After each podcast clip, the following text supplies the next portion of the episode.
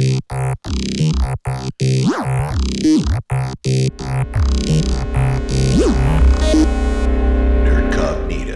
Happy Wednesday, everybody. My name is Ryan David, and I'm joined, of course, by Bert. What's going on, Bert? Eh, not too much, Ryan. How you doing today? Oh, I'm, I'm, I don't want to say under the weather. I'm just feeling kind of lousy all the way around, you know. Physically blah, mentally blah. It's just a blah day. This is probably the highlight of my day, so I'm, I'm looking forward to, to talking with you tonight. Anything interesting going on in your week this week? Eh, not too much. Mostly work, you know. I, uh, you know, just uh, it's been a quiet weekend at least. Yes, yes, it, it, it has been a a reasonably quiet weekend. I uh, had a very busy week last week outside of podcast and gaming world, and I'm hoping that things just stabilize a little bit this week and can get back to to the grind. You know. I'll keep my fingers crossed for you. Well, it's it's it's really just a state of mind. I'll get over it. This week we got a bunch of interesting stuff on deck. Uh, hot topic on the interwebs this week uh, was Dungeons and Dragons players and DMs clashing. We had a little bit about of that a few weeks ago, but um, a, a big discussion online was a conversation about disagreements. If you don't like what your DM is doing, or if you disagree with a with a DM call, how much is too much? And we'll talk about that on the flip side of the news. Another thing that I just stumbled on this week, because you know I always like to look at lists just so that they make me frustrated and infuriated. I, I saw a couple of lists that threw me back to my I guess, preteen slash teen years. What was your console of choice? We'll put it in middle school to early high school. Uh, middle school to early high school, probably Sega Genesis. Ah, see, I I always defaulted to the Super Nintendo. Although, being the spoiled brat that I was, I had I had both, and and they both did have their merits. But this week, I, I kept tripping across these horrible, horrible lists of what's the best, what's the worst, what's the most challenging Super Nintendo games. So we're going to take a look at the SNES and not using those lists, but just sort of throw out what we think makes the the cream of the crop for that particular cartridge based console. Okay.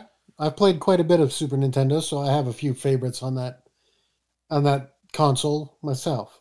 I have I, I pulled together sort of a composite of titles that popped up in the various clickbait articles that sucked me in this week. And I agree with some and disagree with some, but at least it gives us a path. So, uh, you want to go through my list that that I sort of compiled here? Sure. Let's see. Probably at the bottom of my list, but it showed up in quite a few. Was NBA Jam. Ooh, I was never a Jam fan. I know, and that that ran pretty pretty long and hard. In fact, it even crossed over into NFL because then it, it, it sort of evolved into, if I'm remembering correctly, the arcade Blitz series. Right, NFL Blitz. Yep. I, I do confess I owned it just because it was one of the games to own, but I never really got into it, and it's probably because I wasn't a big basketball play, player or fan. I played on my middle school basketball team. If if you want a funny visual, try to try to picture that. I think I played all of five minutes in the entire season because it just was not was not my sport at all. I know what you mean. I played basketball my freshman year of high school. I scored two points all season. Hey, that's two more than I scored ever in my life. It's no surprise that Squaresoft has a lot of entries on almost all lists, but Secret of Mana was, was the next gonna one that popped up a lot. Great game. I played Secret of Mana to death. I was surprised how much I liked Secret of Mana because it was, I guess, one of the front runners for an action RPG, if we want to use one of today's terms. Mm. Yeah, I, I, mean, I would have to say, with the way that the um, the gameplay was set up, I would agree with you. It was kind of a precursor to the action RPGs we see now. Bunch of button mashing, but with some RPG elements. Great story, of course being Squaresoft. And Squaresoft, I think, 100%, even more so now than Square Enix today, was in their heyday on the Super Nintendo. That was, if I had to point back in time and look at what would be the pinnacle of Square, I, I have to go to the 16 bit SNES series. I don't know. For me, it'd be kind of a toss up between that or probably the original PlayStation 1 were kind of when I feel like the Square was in its heyday. Because I mean, with the the uh, Super Nintendo, you had Secret of Mana, you had um, Evermore, Secret of Evermore, Secret of Evermore. You know that that was another great Square title on the Super Nintendo. Like they had uh, quite a few big hits there, but they also kind of pushed the envelope with the uh, PS1 with things like Xenogears and Final Fantasy VII. Not being a huge Final Fantasy VII guy, don't get me wrong, I played it, I liked it. Knights of the Round for the win, 999, 999, 999. Final Fantasy VII just doesn't hold that special place in my heart. I wasn't distraught when Aeris died. I wasn't a super Sephiroth fanboy. it, it, it was a good game, but I don't think that it eclipsed its predecessor, being Final Fantasy VI, in terms of depth of gameplay and story and character availability. Final Fantasy VI is still the holy grail for me. I can see that. I mean, they had a lot of um, visual enhancements, but I agree with you. Six had a stronger storyline you know, as far as that's concerned. It was more kind of gripping than seven. I know that the Pixel remaster of six launched last week. I have not picked it up. Surprisingly, uh, I have not picked it up. But there are some really cool things that they sandwiched into that. Uh, they redid the entire opera sequence in the 3D, 2D sort of Octopath Traveler style and put in the full audio that uh, Uematsu actually approved. There's just a, a, a ton of enhancements for a great game, but generally speaking, the Pixel Remaster is still the 16 bit version with these little glimmers of hope. I think it's sort of, you know, it's half pregnant. If they were going to redo 6 in that style, I would be all over it. But this is just I don't know. It sort of reeks as a money grab to me. Mm. You'd prefer to see six as like they're doing with seven with the remake? I would love to see a reimagining of Final Fantasy VI, without a doubt. Or if you're not going to reimagine it, just reskin it the way. Did you see the 3D version of Final Fantasy IV? I did. That did not offend at all, and I thought it brought it at least into a more modern world. But there's something to be said for pixel art, and I get it. But the technology is there, the skill set is there, and in fact, the engine is there now that they have Octopath Traveler. Let's get moving on this, guys. But we were discussing Square for the Super Nintendo. Do you have other titles there? Oh, I do. Of course, Chrono Trigger is all over that list. My wife's favorite Super Nintendo game of all time. Really? Really? Yep. What was her draw to Chrono? I really like there was something about the uh, the storyline and the time element and the difficulty that she could sit and play that game for hours. Um, one of our first anniversaries, I wound up buying her a Nintendo or Super Nintendo and a copy of the original Chrono Trigger uh, cartridge, like box, book, map, everything was included, um, just so that she could sit and play it. That was before they did the uh, the PlayStation release for Chrono Trigger. I was going to say they did the the PS1 release that had the FMV videos stuck into it. But she always preferred the Super Nintendo cartridge, like going back to the classic. Gotcha. Speaking of classics, uh, Mega Man X. One of the few titles on the list that I have not played. I played Mega Man X. I wouldn't uh, I wouldn't call it a huge leap forward. I mean, the Mega Man games were great for what they were. They were, you know, a plat kind of a platform puzzle solver, but um, I don't think X was a huge leap forward. I I really don't have an opinion. I sort of got tired of the platformer by that point in my gaming career, and um, Mega Man, as great as it was, I mean, I could tell you the hours and hours and hours that I put into Mega Man 2. but uh, X just didn't do it for me.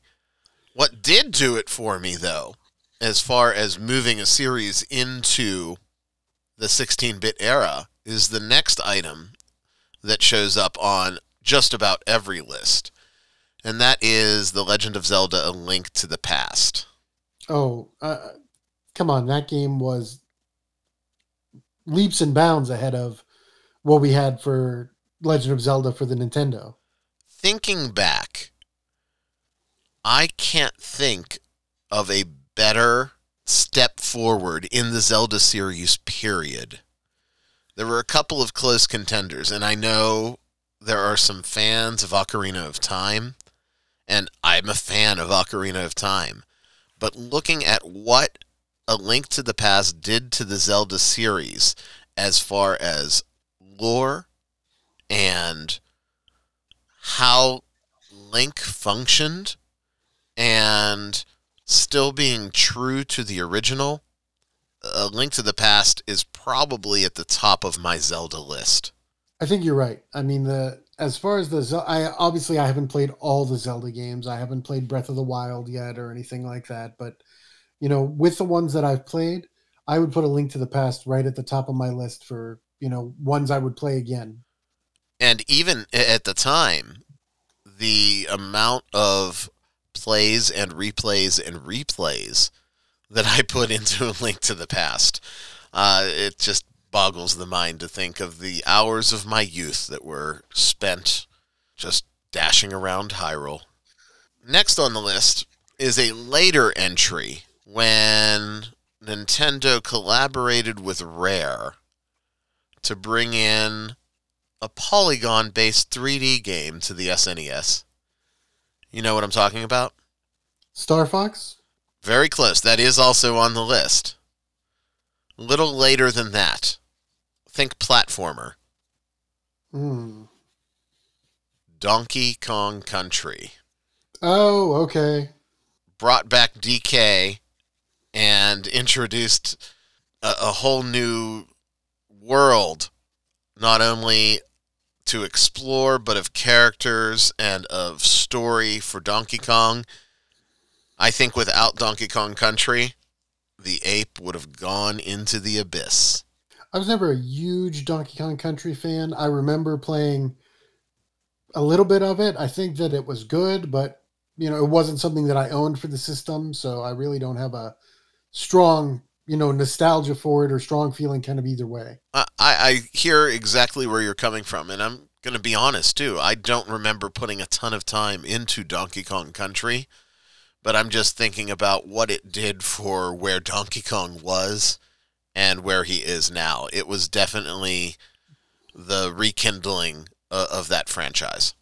Next up on the list, well, we'll go with Star Fox, just because you mentioned it. It's a rare game, and I think Star Fox was the first new significant Nintendo series that had some legs and it entered on the Super Nintendo. I have an interesting Star Fox story, but what do you remember about Star Fox? Um, actually, I have an interesting Star Fox story too. I remember the only time I ever played Star Fox, my friend got it for Christmas, and he invited me to his house to play Star Fox. And the first time I picked it up to play it, I beat the game. It wasn't a terribly difficult game. No, no, but he's like, I just got this, like, and you beat it, and I was like, yeah. I mean, the, it was uh, like it would get, and after prolonged playing, I would wind up with like a headache, like that, like the polygons and things like that that they used for that were pretty uh rough. Yeah, Yeah. yeah. I rough. um my Star Fox story is in the same vein. Do you remember and we are definitely going to go into some regional history here. For uh, those of you that are not in the Northeast, you probably are going to have no idea of what we're talking about. But uh, Bert, you remember Hill's department store, of course. I do. Yes, my uh, grandparents loved Hill's department store. I just like the pretzels. I loved Hill's department store too. You know, they gave every Wednesday a free Coca Cola and a hot dog at Hill's. And I fondly remember going down with my grandfather to get his free hot dog and his free Coke, which he would then pass on to me, as a good grandfather would. And Pap gave me one of the best pieces of wisdom that I still carry deep in my heart today. And that is Ryan, re- just remember everything tastes better when it's free. But uh, Hill's department store sort of screwed the pooch on Star Fox. Uh, I was in the electronics section as a starry eyed Ute looking for my next game. And months before the street date, they had a single copy of Star Fox behind the glass case.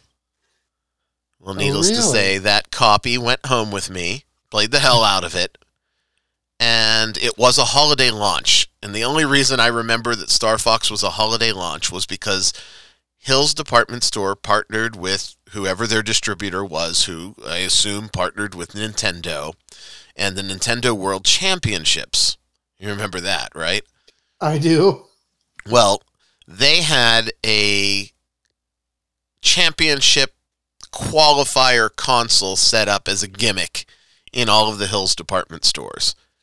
And this was, at, you know, two months after I had already mastered the game. Well, I went in and won my store. Then I went on to our local region and won the Nintendo Championship for the local region oh, all Wow. because Hills screwed up and gave me that game way early. You got to realize that this competition was based on a non released game. So people were just playing it for the first time when they stepped up to that console. And I had a ridiculous unfair advantage. Uh, I did get to, to move to sort of the eastern segment of the Nintendo World Championships where where I was handily beaten by the the real gamers. But it thank you, thank you, thank you, Hills Department Store for selling me that game way before you should have. I love that story. So it's they screwed up, sold you something that you shouldn't have. You wind up parlaying that into, you know, two different Nintendo events that you got to compete in. Yes, sir. And I do believe that I had ices for like 12 months whenever I walked into Hills as part of winning the local area championship. so Oh man, that that is lucky. I love those Hills ices. I would get I would beg my parents for those. they they were delicious and there was something different about them. Probably that there was a shit ton of sugar and preservatives in them versus what we experience now because hey, it was the 80s. They could get away with it. Okay, were you a cherry guy or a frozen Coke guy? I was a half and half guy if the lady behind the counter would do it. Fair enough. If I had to choose one, and now I'm definitely a Coke guy, I, I would choose Coke now. And I, ironically, Icy is the only place where, if given the choice between Coke and Pepsi, where I would choose Coke. Can't talk about Nintendo without talking about Mario and Super Mario World. Okay, I mean Super Mario World was a a giant leap forward, even over something like Super Mario Three, which was arguably you know one of the best games for the original Nintendo. Right. I think Super Mario World took everything that was a litmus test in Super Mario Brothers 3 and made it legitimate. Right, they turned up the volume on everything, you know. And to this day I love Super Mario World. Well, that was quick. Sorry, Italian plumber. Everybody knows the Italian plumber. There's nothing to talk about. Let's, right. Let, I mean, what, what are you going to say? It was a great game. Everybody enjoyed it. Everybody had it. You know, did you beat it? Because some people I knew never beat it. Oh, absolutely. And in fact, I can't tell you what it was now, but there was some sort of convoluted warp pipe thing that took you from the first world right next to Bowser's castle that I stumbled on. Or maybe it was in Nintendo Power or EGM at the time. I, I don't remember. But for the folks and the friends that had never been able to beat the game, I was able to be like, yeah, here, start a new game. And they were like, whoa, you know, little things that impressed us back then.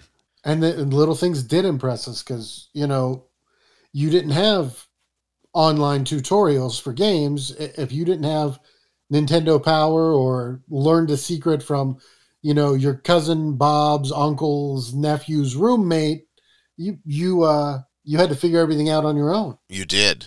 There were no GameFAQs, There was no YouTube. It was you and grinding. We'll shift back into RPGs because, not surprising, there's a predominance of RPGs the Super Mario RPG is next on my list The Legend of the Seven Stars. This was the collaboration with Nintendo and Square to produce a Mario RPG, and they actually produced one hell of a game. Actually, I that's one I never played. It kind of missed me. I heard about it, never played it. You know, I, people say good things, but I really don't know much about it. I think that if you were to get a copy of Super Mario RPG right now and go into it, you would really, really appreciate the nuances that it brought. It was definitely a traditional square RPG with Mario platformer elements just mixed together, and it was the perfect combination. They even had some throwbacks to the different publishers. Obviously, all of the Mario cast of characters was there. But there was a secret cave that had a Final Fantasy esque boss in it. down to the fact that the game completely changed the backgrounds and the music to Final Fantasy esque music and when you beat that boss, yes, you got the Final Fantasy victory song. Oh, that's actually awesome. I, I believe the boss's name was Culex.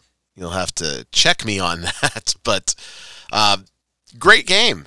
Great game with that collaboration that did unfortunately shortly end because we know that Square and Nintendo had their great tiff over the cost of cartridges as Nintendo moved into their next console and the N64, and they decided to stick with cartridges when everybody else was pressing CDs at the time. And that was just a cost, you know, battle. Square didn't want to pay the price for cartridges. I sort of grouped the next entry together as a franchise because there were a bajillion of them. But I'm talking okay. about the Street Fighter II series. Oh no. okay. Yeah, there were about a million of them. And we all played them. Uh, did you not play Street Fighter? No, I, I did play Street Fighter, but when you talk about Street Fighter, are you talking about Street Fighter 2, Street Fighter 2 Turbo? Are you talking about Puzzle Fighter? Like, there were about a million cartridges associated with that title. Whereas, like, nobody I knew was talking about the same thing when they were talking about Street Fighter 2. Right. I distinctly remember the Hyper Edition, Turbo Edition, Championship Edition, uh, Street Fighter 2, su- or Super Street Fighter 2. I can just keep going. Street Fighter yeah. 2 Alpha. or was it Street Fighter 2 Alpha? No, it was just Street Fighter Alpha. Too many Street Fighters. But Capcom made a shit ton of money on Street Fighter. Agreed. Best Street Fighter character. Quickly. Oh, crap. Vega? Vega? I was always a Blanka guy. Yeah, I got to go with Vega um, or Ken. I had some luck with Dhalsim, too. Those stretching arms were just hilarious. I think when it came down to it, when I would seriously play, I would play as Ken. But I think I had a good time with Vega just because of his style and his presentation. It was it was neat. I liked it. Not quite cheese, but a little more LSD. Did you play any Earthbound? yes, I loved Earthbound. I could never get into Earthbound. Earthbound was really like a really weird RPG. Like it was really hard to kind of uh, keep things together. Like as far as that's concerned, like it got stranger the more you played it. See, Earthbound came out about the same time as the game that I played in favor of Earthbound, which was Robotrek. See, I never played Robotrek. I don't know anything about that one. Robotrek was a JRPG, but the cool thing about Robotrek was you built and programmed these robots. So there wasn't a set move set, so to speak. Oh, You could create your own custom attacks and, and things of that nature. I believe that was an Enix game, which takes us to our next game in the list, which was ActRaiser. ooh, ActRaiser, I really enjoyed. It combined like uh, Sims with a platformer. Right. Right.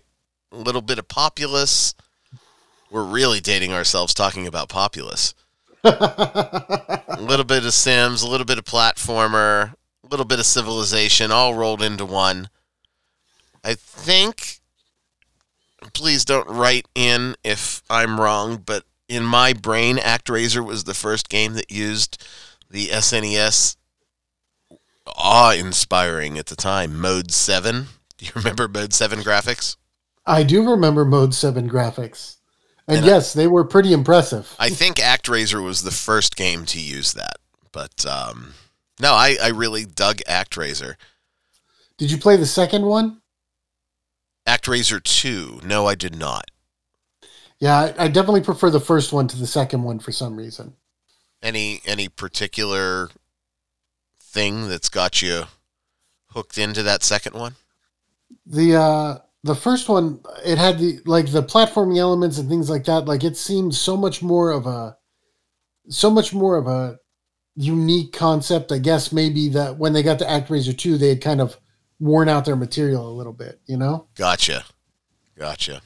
I uh, did not put the next title at the top of the list because clearly I am biased, but it is Final Fantasy III, Final Fantasy VI. There's Okay. just so many things that I can say. I have purchased this game dozens, and I'm willing to say dozens of times. I'll bet you if I went back and thought about all of the different incarnations that I purchased this game for different consoles, different releases, Final Fantasy VI holds a very special place in my heart. I think that the 2,000 hours that I put into City Skylines that you guys always bust my balls about pales in comparison if you were to total up my lifetime hours in Final Fantasy VI. I can believe that. I mean, there was a if you were a completionist or if you wanted to do everything in Final Fantasy VI, you had to put in a serious investment. There was, there was, uh, I cannot tell you how many hours I've spent grinding in the dinosaur forest in Final Fantasy VI. But um, just some of the depth on the characters, too. And the older I got, the more I appreciated some of these characters. When I first played through the game, I distinctly remember hating Gau.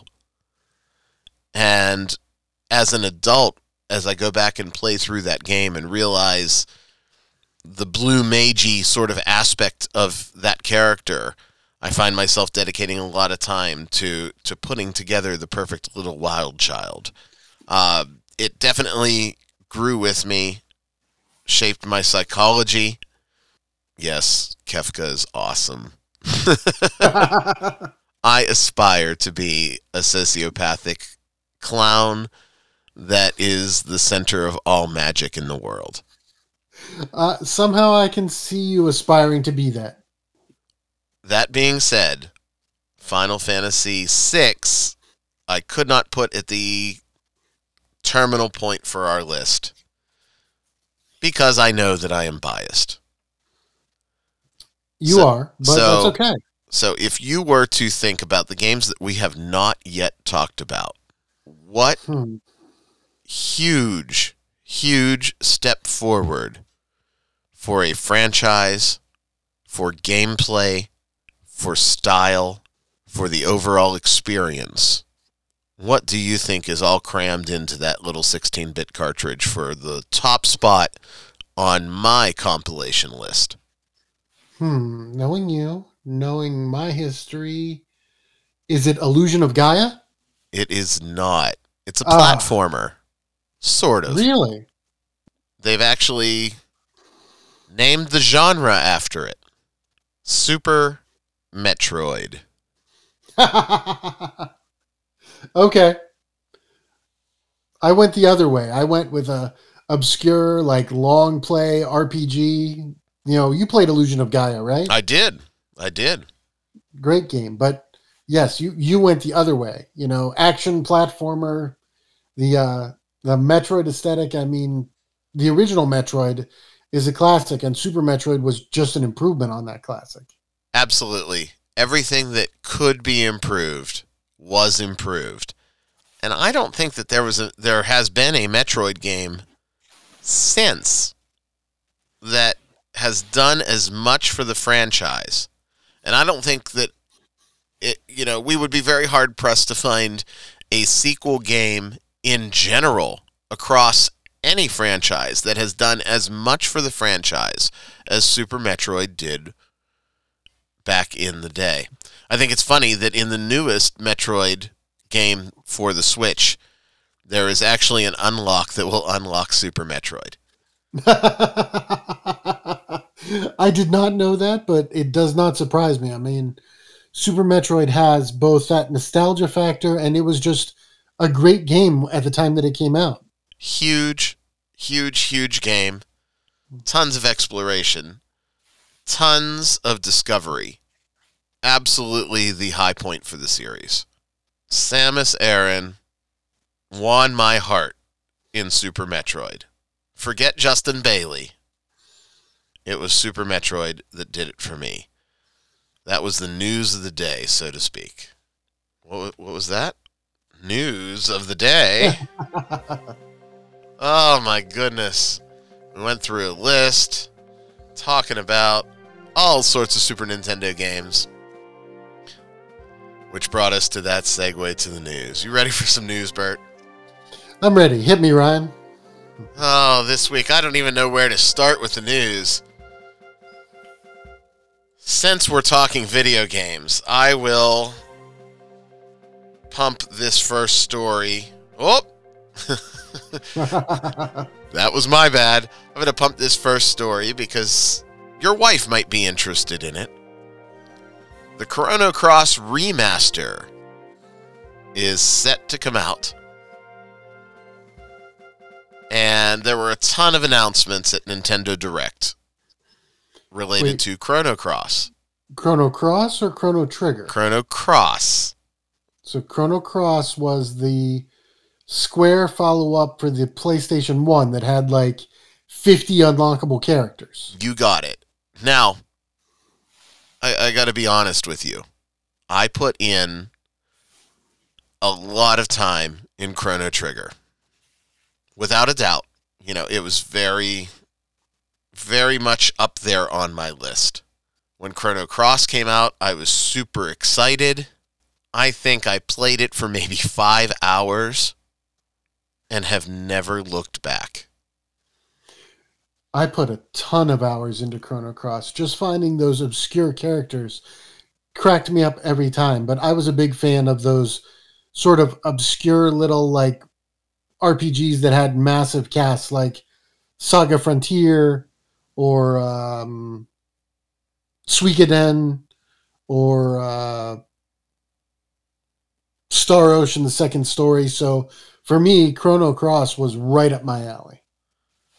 Well, we're going to have the remaster, and baked into the remaster is the satellite view. Satellite view? I don't know. It didn't translate well from Japan, but you know what I'm talking about. It was a Japanese satellite download service that allowed gamers in Japan and exclusive to Japan to download games over satellite while they were sleeping. And there was the Radical Dreamers, which was a fully text based Chrono Trigger entry Radical Dreamers, up till now, has only been played originally through that service and through legally gray emulation. Huh. But it's now going to be baked into the Chrono Cross reboot. It's Do you actually think kind of the awesome. world today can play a text-based RPG? I don't know. I mean, were you were you a text-based RPG guy, or am I dating myself as being older than you? You're only I, uh, a handful of years older than me. I played some text-based RPGs, you know, the big ones, Zork and and, and the like. right, but right. I wouldn't call myself a text-based RPG guy. So I don't know that this is a big selling point for me, but this made the rounds in news. This was a big deal. Well, I mean, it's kind of cool whenever you can get access to something that was exclusive or that nobody else had access to, but nobody's saying, was it any good? Just because you can get access to something that you've never seen before doesn't mean that it's great. So I'm going to reserve judgment until I see more about it. Oh, people are super high on Radical Dreamers. I have heard everything about the writing being exceptional, the music, the world building, all being top notch. Never played it. Not going to pretend that I have. But uh, they've tried to slip it into some other Chrono Trigger releases. And the director of Radical Dreamers has shot it down. I guess now we're dating ourselves for like 25 years. And Oh, it's wow. finally going to be released. PS4 pre orders should open soon for the Chrono Cross remaster release. So I can imagine that that's going to be on your list. It's definitely going to be on my list to uh, investigate. I mean, the I don't know that I'll put a lot of time into the text-based part, but I could probably easily lose another couple hundred hours in Chrono Cross. I think that I'll give it another shot now that I have, you know, an, uh, some age and wisdom and a different approach to gaming at the time. When Chrono Cross was originally released, n- not saying that I wasn't that incognito nerd, but I, I did. I shelved it and never looked back. I still have the original disc somewhere. It's one of the few PS1 titles that I kept for whatever reason but maybe it's because I always knew that I didn't do the title justice. The the remaster is going to have updated graphics, enhanced soundtrack, and the bonus game that was on the satellite system back in the day in Tokyo. You're a fan of Bethesda games? I am. Bethesda is returning to Steam. Bethesda announced this week that uh, they are dropping their own branded launcher and returning to Steam. The Oh wow. Yeah, the Bethesda launcher debuted 2016, and it was the home for all things Bethesda. It was functional, but it was always sort of just a scaled back version of a gaming store. It was originally created because they didn't want to pay Valve the 30% cut. Well, now they've ar- reached an arrangement now that Valve is starting to negotiate on that cut, especially since every fucking company and their brother on in the PC world has their own launcher now. Drives me insane. I probably have 10 launchers installed on my system. So That's the problem with being a PC gamer is like you've got so many different uh, directions to go as far as that's concerned. Right? And I just want to buy the game in whatever platform it is for the least amount of money. And I'll even pay a couple of bucks extra to throw it into Steam just because that's where the bulk of my games are, right? I, I like things neat and tidy. Well, Bethesda finally realized the error of their ways, that it's harder to manage the back end. Steam already has that down to a science. They've got the capacity, they've got the bandwidth, they've got the distribution. So they're going to quit fighting this battle. The good news is anything that you bought in the Bethesda launcher will be transitioned to Steam. The bad news is the Bethesda launcher, while it's going away for game purchases and distribution, is not scheduled to go away for online play. Read Fallout 76. Oh, okay. So I'm going to launch Fallout 76 from Steam and then log into the Bethesda launcher to play it. Ridiculous, guys. Ugh. Are you re- when when you say that though? Are you being ironic? Do you really play Fallout 76? you know, Fallout 76 was I, I got it at launch, being a huge Fallout fan. And it was plagued at launch with all sorts of bad stuff. It's a really good game now. It is a legitimate Fallout game now. In fact, there are some elements of Fallout 76 that I went back to play Fallout 4 I know you did that recently too, right? Oh yes, I, w- I went back to play a Fallout 4 not long ago. And I found myself missing some of the quality of life things that are in Fallout 76. I found myself missing some of the crafting elements that are in Fallout 76. I found myself missing some of the gameplay elements that are in Fallout 76. At this point in time, 76 is a legitimate sequel. So hmm. I know it had a terrible reputation from launch. But as a Fallout fan, Bert, you, you, you should play 76. I might have to go back and re-examine it. I, after the uh, disaster at launch, I just kind of shelved the idea of buying it and never did. It was miserable. You remember, I, w- I told you horror stories of Oh yeah, not being able to get into games and having, you know, bandwidth issues, not on my end, and server queues, and the original approach wasn't what we think of as Fallout. Well, now it's there. There's NPCs now, there's dialogue now, you know. All of the missteps have been corrected. It's got a great community which I don't often say. I always look at these online communities and say, how fucking toxic is this place? Fallout 76 has a legitimately good community. And That's- it's still growing and they're dropping content every month. It's great. that's pretty rare because no, most of the time it's the uh, it's the uh, I don't want to say it's the audience, but the um, whenever I try to play an online game, it's normally the other players that ruin it for me. And, and truth be told, not being a big group MMO guy, I have played exactly zero hours in group. I can't say that. There are some events where they are group events, and I've I've done those. But I would say that ninety five percent of my Fallout seventy six experience is solo, and I still thoroughly enjoy it. Maybe I'll give it another shot. Especially- it. Well, there there was that period in time where the reviews were absolutely terrible. And it was starting to turn the corner and I was telling everybody, "Look, it's 10 bucks, get it. It's 10 bucks." um, I think you could probably still pick it up reasonably cheap. So you'll have to check out Fallout 76, and I can't think of a better place to check it out, but maybe from one of our sponsors.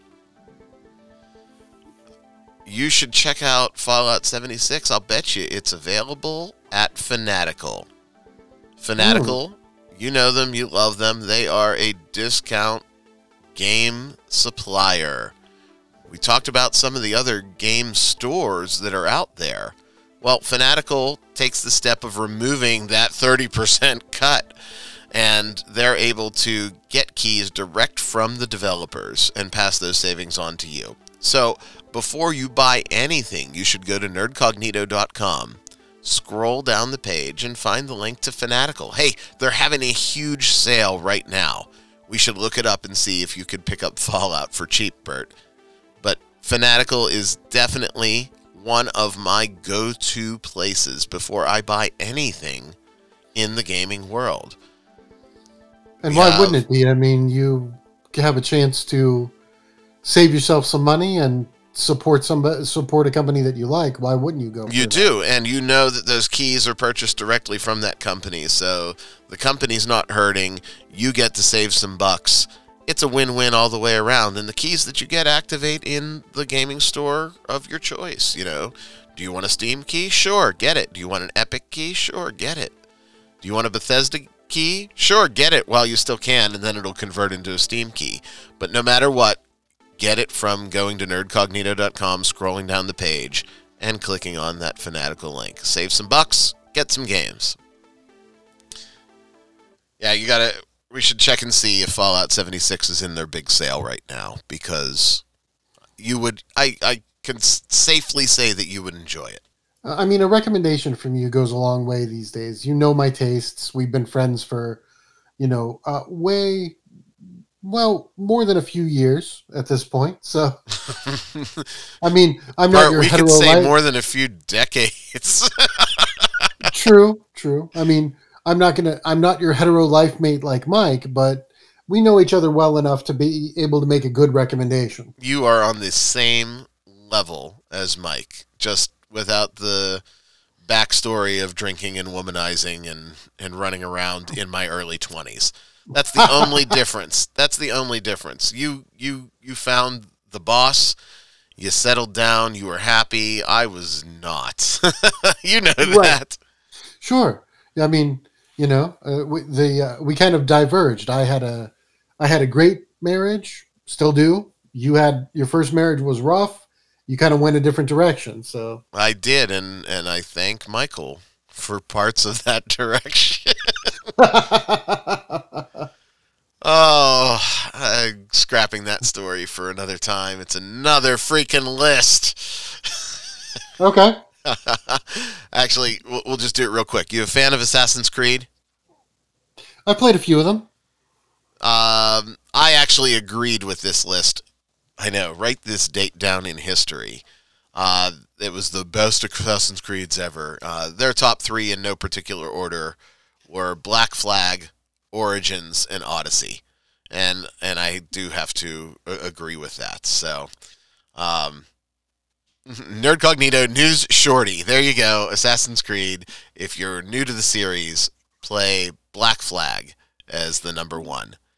Well, Uh, as somebody who wasn't huge into the franchise, Black Flag is the only one that I've played out of those three. So what does that tell you? Well, there, there you go. And I put this in here for Mikey, who didn't show up tonight, because Mikey will just he'll need a new set of pants if we talk about Assassin's Creed Black Flag. He loves it. Okay. But uh, there you go. There you have it, Assassin's Creed. I actually revisited Origins for the last week and a half, two weeks, and um, definitely a solid, solid entry. But is it Black Flag? No, because you're not a motherfucking pirate in Origins.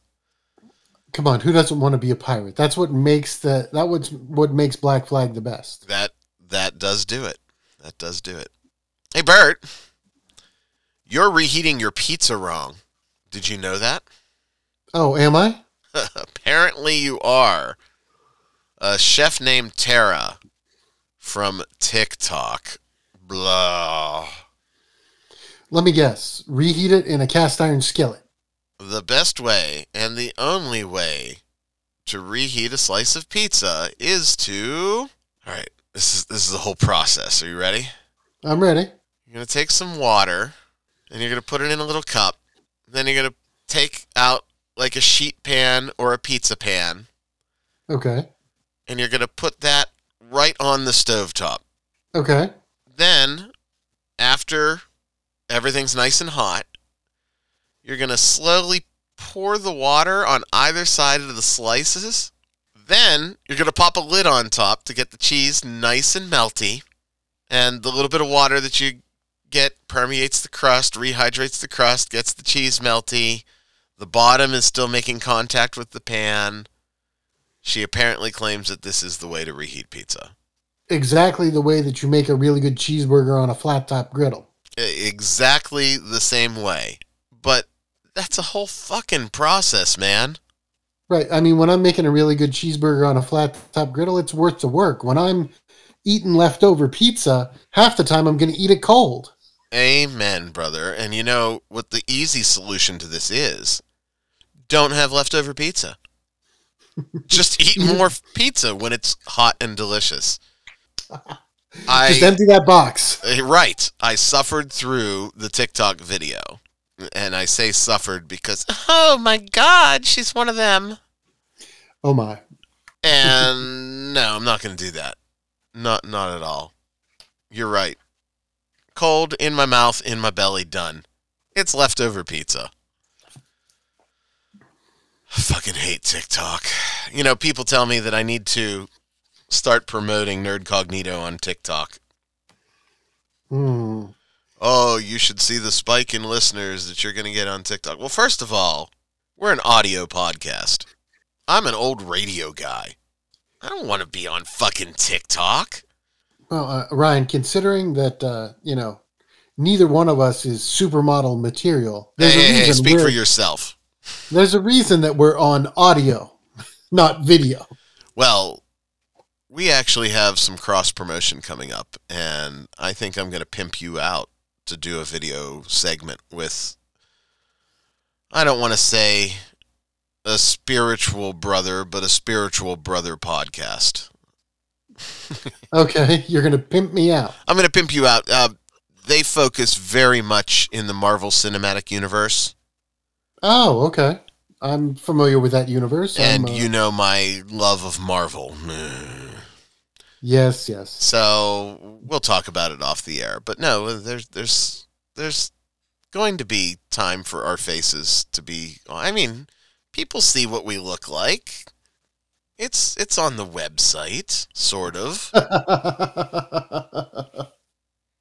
The caricatures are not that far from reality. But yeah, no. Um, what do you think about promoting on TikTok? I don't know. I mean, it's a I'm not Is it- 12, right? right. I mean, is it insanely popular? Yes. TikTok videos are everywhere. You can get, you know, you can draw a lot of attention, but it seems like most of the people that are drawing that attention aren't kind of our core demographic. It seems like it's skewed towards a younger audience. Does that make sense? It, it does, and I don't see people that would migrate from something that they saw on TikTok sticking around. I see me rubbing some TikTok users the wrong way. I, I could see that too. I mean, I have nothing against younger nerds. I encourage everybody to pursue whatever insane nerdy hobby they like. But, uh, you know, when we're talking about things that happened 25 years ago, like we were today, are, are people going to be interested in that who weren't even a gleam in their parents' eye at that point? now you make us sound like old heads. We're pretty fucking current. I, I I do have to say, but we do like our throwbacks to days gone by. True, true. I mean, we've been nerds a long time, so modern nerds, retro nerds, we kind of encompass that and we kind of embrace that role. We do. We do. I do know that the younger the nerd, the less palatable I tend to be for them. And I don't know why. I'm waiting for a generation that's not all to come by and, you know, say, RD, you're the guy for me. We talked about streaming a couple of weeks ago. One of, if not the best free streaming service that is available is Pluto TV. Pluto TV. Pluto TV is adding seven channels in March to their pretty extensive lineup. You know, They're the ones that's where the you- Iron Chef channel, right? that is where Iron Chef is. I watched uh, Michiba-san slaughter some eels right before we went on the air. oh, who doesn't love the Machiba episodes? New channels coming to Pluto TV in March include the Heartland channel, which is an over the air sub channel, Okay. Vevo Retro Rock from the 80s to today. It's guitar driven videos that keep the volume turned up to 11. Oh, that's terrible copy, guys. Wow, I'm, there are copies in the 80s too. black classics. We laughed till we cried as our iconic black entertainers took to the sitcom world. I don't know what is Steve Harvey, Martin, in Living Color. I mean, it depends on how far back they go. Are we talking like J.J. Walker and Good Times? Or Dynamite. Uh, Uh, or- don't- although I saw a commercial with Jimmie J.J. Walker, and they Oh, say yeah. black don't crack, but J.J. done cracked. Oh He my God, does he look bad? He does insurance commercials now. Yeah, and he does not look good. I mean, JJ must really need the paycheck because I would not be tarnishing my legacy at that point. I was always a huge Jimmie Walker fan. Oh, sure. I JJ, I mean, it's fucking JJ.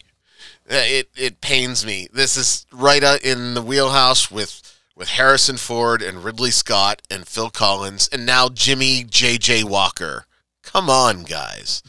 Um, next channel, classic TV families, the funniest families in TV sitcom history. I I see that this spans everything from All in the Family to the Brady Bunch.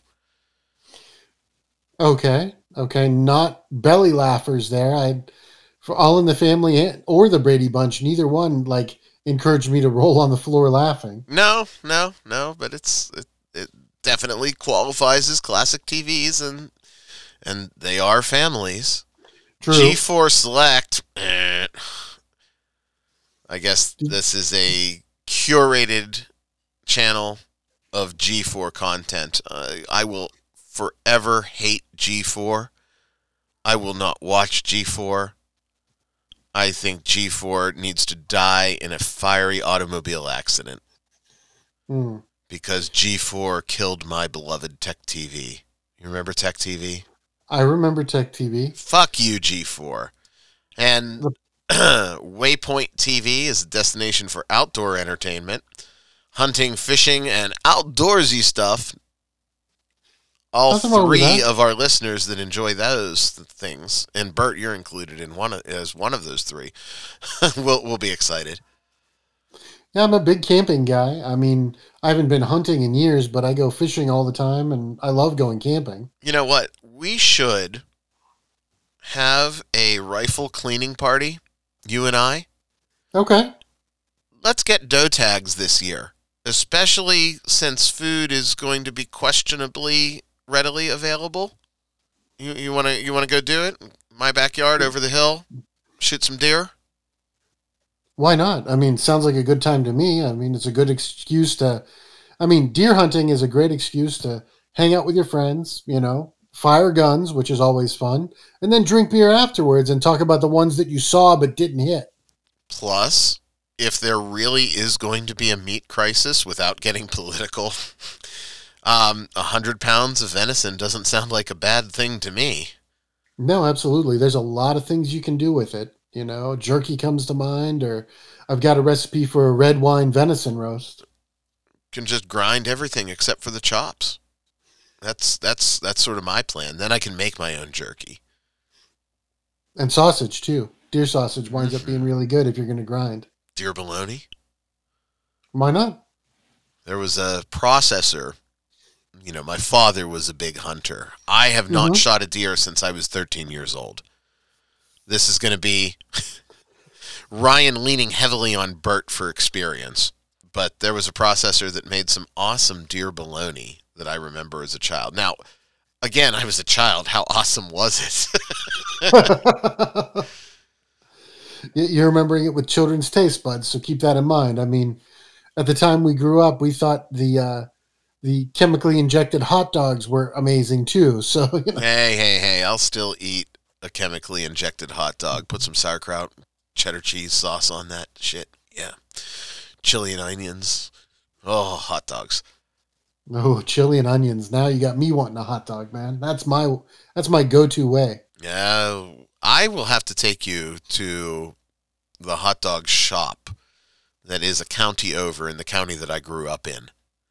It's um, just amazing counter service, no frills, chili and onion wieners.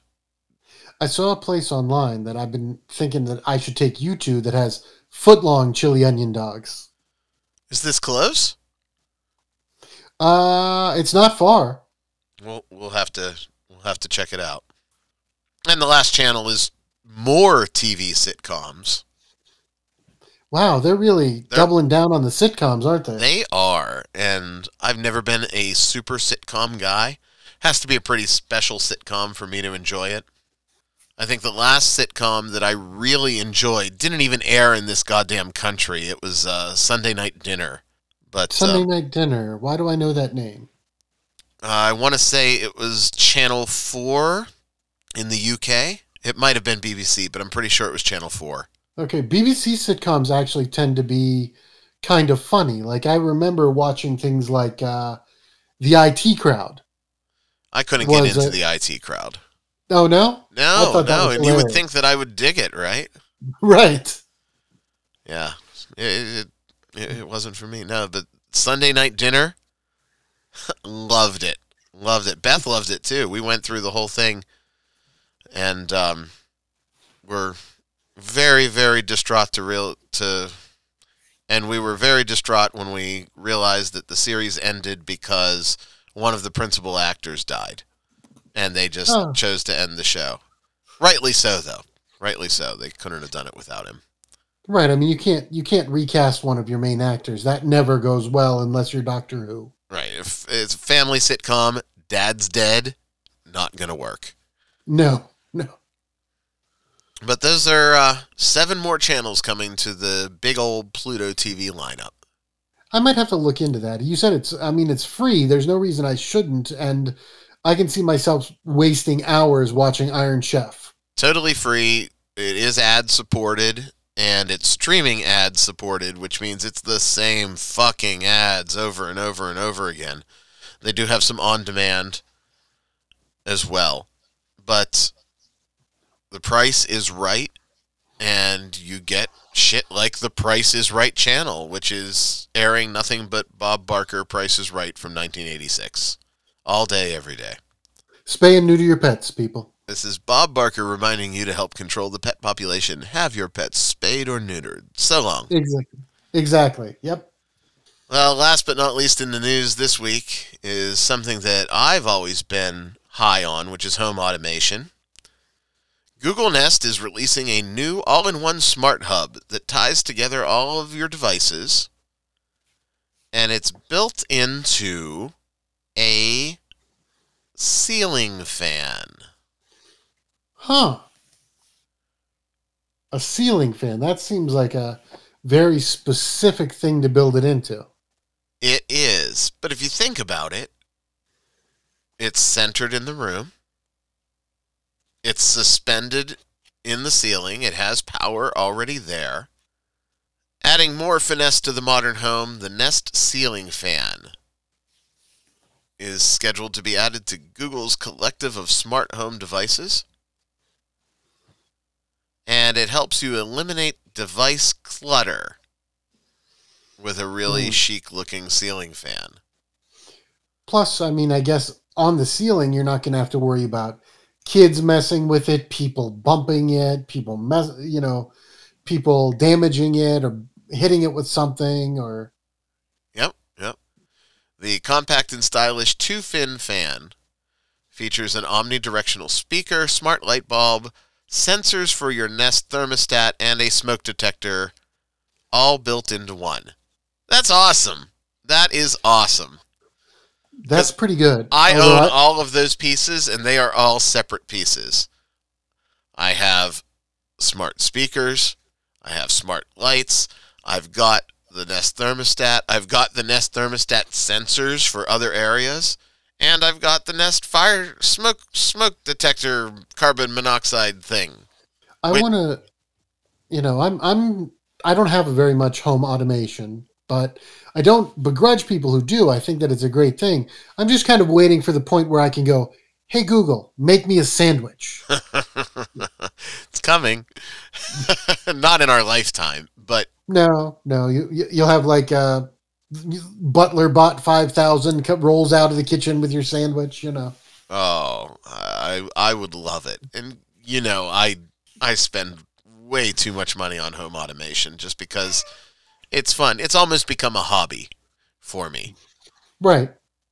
But Although I noticed that you don't have one of those smart fridges that tells you when you're out of milk and things. I don't because that's fucking retarded. There is a line.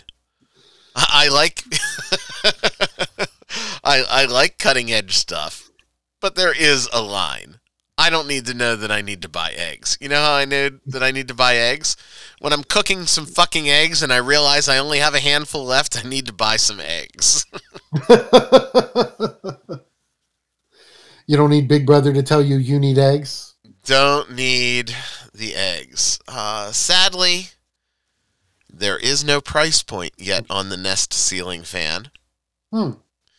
But they will come in the range of Nest lovely pastels, including coral and that soft blue, charcoal, and the Google white. Chalk, they like to call it. Will I put these in? Probably not now because everything else is already there. But when I bought this house, first thing I did was install ceiling fans in every bedroom. I guess depending on if it is a reasonable price point. If it doesn't go into that super premium category of price, Hmm. And and ease of installation, I think, is going to be a factor too. You know what I mean? Because how hard can it be? ceiling- A ceiling fan's pretty easy. most of the time, I've replaced a few, but working on the ceiling, you know, is never is never fun. So make it easy on us, people. Right. No, I, I agree. But we'll we'll see. Nest ceiling fan. I I would uh I would do that if I didn't already do it. But that's the news this week, Bert. That seems like two weeks in a row we actually got some interesting news stories. Yeah, I wasn't sure how they would go over. But this week, I'm psyched. Get to revisit a game that I intentionally shelved in the past. Get to talk about ceiling fans and Talked everything in between. Pluto Yeah, I talked TV. about Pluto TV, this- some new stuff, some old stuff. Like it, it was a good mixed bag. There is a mixed dice bag online right now, and that is popular opinion related to questioning DM calls at the gaming table, Bert. We gave a little preview of this when you uh, True. true. unloaded three years of pent up frustrations. No, I mean we've we've had uh, everybody's had conflict with their DM. You know, they didn't like they didn't like a rule, they didn't like a judgment call. Like everybody's been there. So when you say, you know, you know when you say conflict, you know how far does it go? That was the question that I posed, and I kicked a hornet's nest in the groups online with this one. Now, you obviously know, you've known me for a long time, you've played at my table. What is my response going to be? as If- as as let- far let's say I, know- let's say I make a call. Okay. Oh yeah, I mean, the, I've never, I've in all the times we played together, I've never seen you reverse a call once you made it. And it's pretty consistent, I think. And if I do do something different, I don't think it's intentional. I think it Right. might be age getting the better of me and me forgetting. But I, I try to be consistent and I try to be fair and I try to be reasonable. But I'm also not going to have a discussion for 10, 15, 20 minutes at the table if you don't agree with something. Once I've made that decision, that's it. Let's move on. Let's keep playing. And if you want to talk about it afterwards, maybe we'll talk about it afterwards. But I am a huge, huge, huge believer in the sovereignty of the DM, for good or for bad. Have I made bad calls as a DM before? Absolutely. Everybody has. Have I made good calls as a DM before? Yes. But they're my calls, my table, my game. And that sounds a little selfish, but if you don't have that, I just see games falling apart. There has to be a final line that's drawn.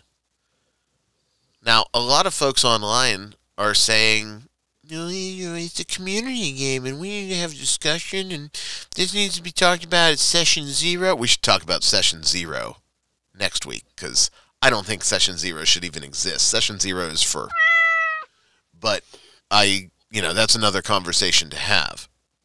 Now, uh, and it depends on what you mean by session zero. I've played in a lot of places where they had a session zero, but it was for things like character creation. That- And that's like, not you know, session zero. No, No. Session zero is we talk about our feelings and our comfort levels and topics that are in bounds and out of bounds. We talk about how our rules are going to be applied. We talk about what extent the DM will homebrew. We talk about what extent the DM will vary from rules as written. Session zero is just a big old fest. I'm sorry. It, it is, and it's something that uh, fuck. I didn't. I didn't even know that there was a name for it until about three or four years ago. I think that if you are playing a game that is story driven and you're going to castrate the storyteller or question the storyteller, you should not be playing this game. Now I have I have seen caveats. There's a, there's a difference between warning people that you know okay you know we've played like for example I, I had a group that I played D and D with and one of uh, one of the uh, players wanted to play from a different system and he warned people you know this is going to be a much darker story than you're used to. This is going to be a much more uh, you know there, there's going to be a lot more um, you know a, adult themes or like uh, you know risk of you know characters going insane characters dying. Like th- this is a definitely a, a much darker story than we're used to so I like it. that way if you if you don't want to play it you know kind of in advance that you're getting into something that's darker than what you're doing but i mean there's a difference between you know kind of hamstringing the dm and also and them warning you up front that you know if we're going to play in a noir game you want to warn people about that because they're if they're expecting a high fantasy setting that gritty noir setting isn't going to give them the same fun they're looking at you know what i mean I do, but I think that that's that's kind of implied. Uh, you know, you know, if you're playing Cyberpunk, that you're playing Cyberpunk, right? You know that if you're playing a fantasy game and your DM says, "Hey, uh, while we're creating the characters, I also need you to calculate your character's sanity by doing this, this, and this calculation," you sort of have a heads up that that's coming. if you're going to pitch a fit at the table and bring a game to a halt because your sensibilities or comfort or or I don't know somehow jeopardized by grown ass adults sitting around the table drinking soda and having a good time, then there's a problem. And again, if you choose a group, you're choosing that dungeon master. You're choosing to play by their rules. Yeah, I mean, depending on, and you're right. I mean, if you're joining a group, then you're, you know, for good or ill, you're kind of taking that group with a grain of salt. The question is, you know, if you've never played with a group before, then you kind of take your chances. You know what I mean? You do take your chances, but if the DM says your counterspell fails, or you can't counterspell that, and your response is why, and they say because it doesn't work. Let's move forward. Once they say let's move forward, and I'm not I'm not picking because you did move forward. Was, right, exactly. There is a large segment of the hobby that is saying no, let's not move forward. This needs to be a community discussion. Well, I mean, ultimately, you know, the the game master, game mother, dungeon master, whatever you call them, you know, you're you're the person who keeps the universe moving. Like you're facilitating a story that these characters are embroiled in. So if they're I mean if if everybody is miserable at the table, doesn't does this discussion need to happen? Yeah, I can see that. I've been in groups where they actually voted out the DM because he was making everybody miserable. But the, on the other hand, you know, if you're playing in somebody else's sandbox, you have to expect to get some grit in your eye. Right. Right. It's it's my playpen, my rules. And I I guess that uh, maybe it's an age thing where that comes and we sort of have that understanding. Maybe it's an in-person thing because I am getting the feeling that a lot of these incidents are happening online. Okay. We all know that testicles tend to drop three extra inches when you're behind a keyboard. Depends on who you are, but I, I, a lot of people are braver behind a screen than they are in person. I just I don't get it. I, I, I was hoping that you could you know help me get it, but um, we I mean, share a play philosophy. If I'm in a group and I'm a player, and in my brain something amazing that my character is going to do gets disallowed, it gets disallowed. And that's the end of the story. I got to find a new, creative, different way to do it. I attribute this back to too many people trying to win at D&D. Because at the heart of it, it's a role-playing game. If you want to play a number crunching combat simulator, they're available have at it. Oh well. I don't have the time or the patience anymore. And I don't think any good DM should be bothered with it. Now, does that mean that I won't hear your argument? No. It just means that at at the point in the game, we don't need to jeopardize four to six other people's good time. Right. For you to win.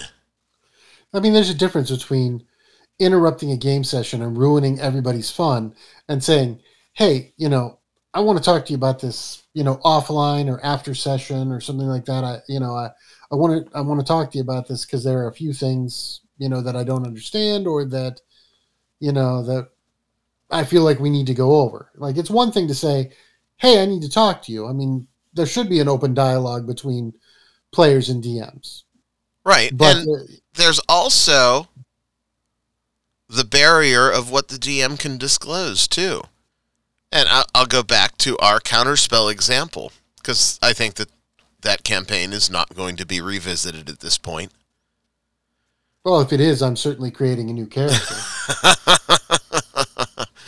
there, there was a um, pretty integral piece to the big bad evil guy's whole lore as to why some creatures, some monsters, some areas even had these spell like effects.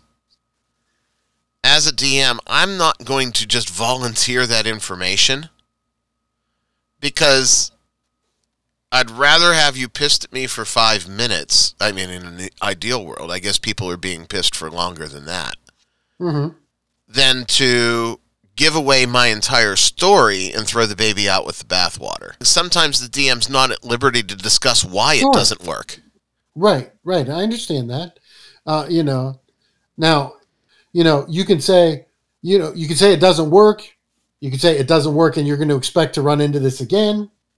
You can say, you know, but you don't have to explain why it doesn't work. You know, something that in that uh like I said, if it's going to be something that's consistent though, like in this case you said you had lore behind the scenes that we weren't privy to. That's great. I love a deep storyline. I'm the first guy to get interested in that. What are all the little nuances and secrets and like what are we going to find out? You know, but you know what I'm saying. I, I do. I do. And, you know, it's just, I guess, one of those things that really comes down to one of our central points that we always talk about vet your group, and Right. players vet your group, and dungeon masters vet your group. Because when it comes down to it, we want to have fun.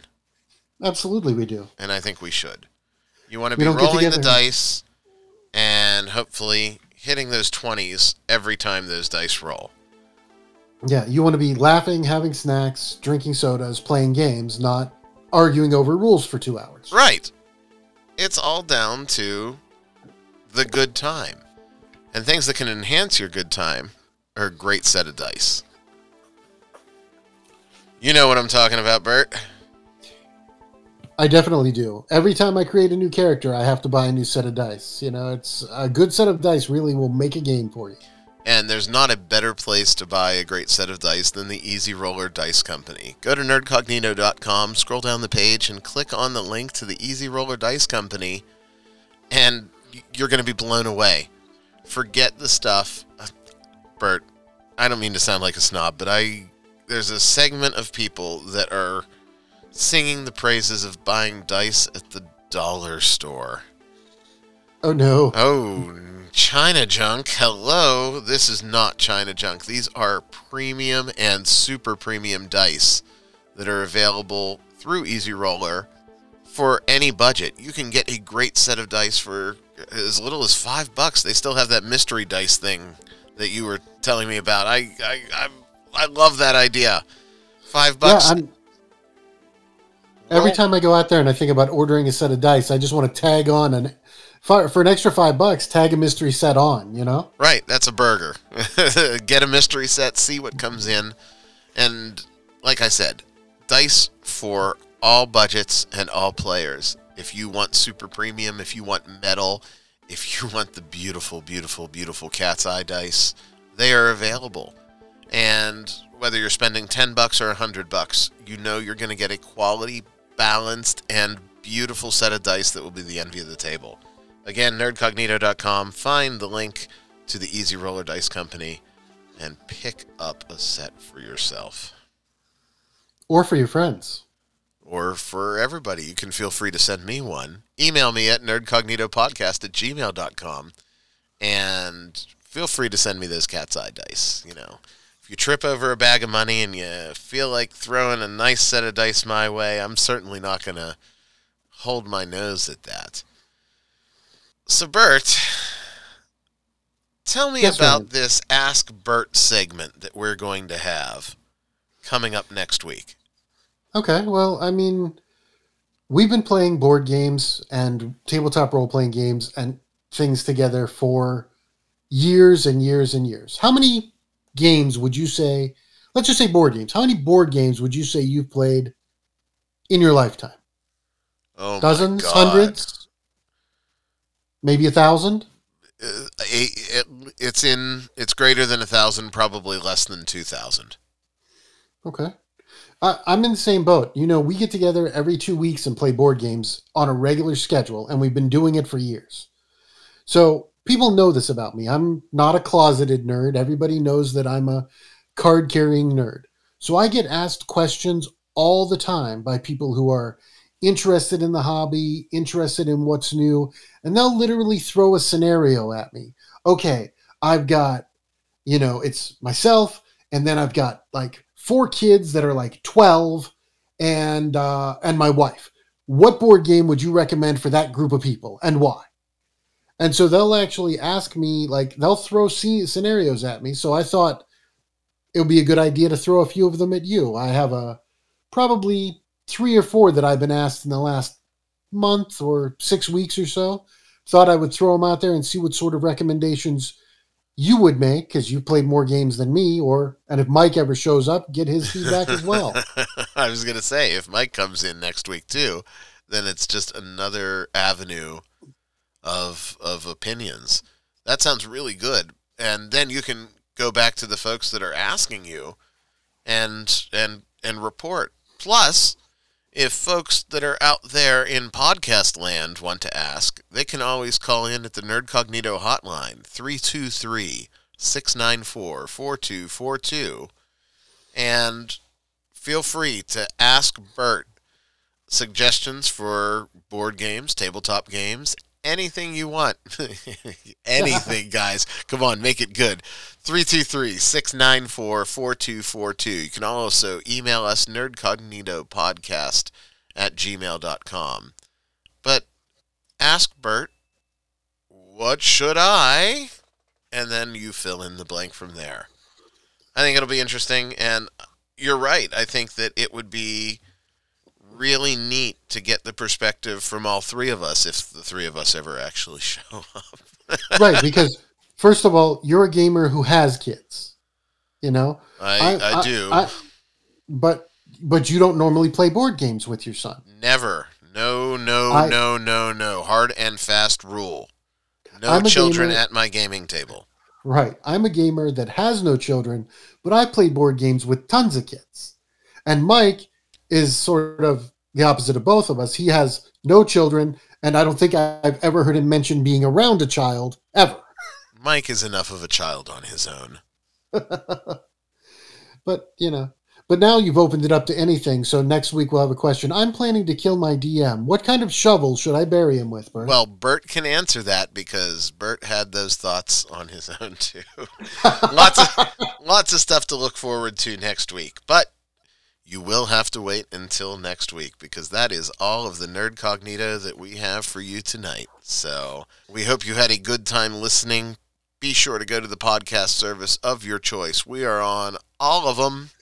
And subscribe to Nerdcognito. Also, be sure to get that word out. Share, share, share, and tell people about the nerdy goodness that you just enjoyed.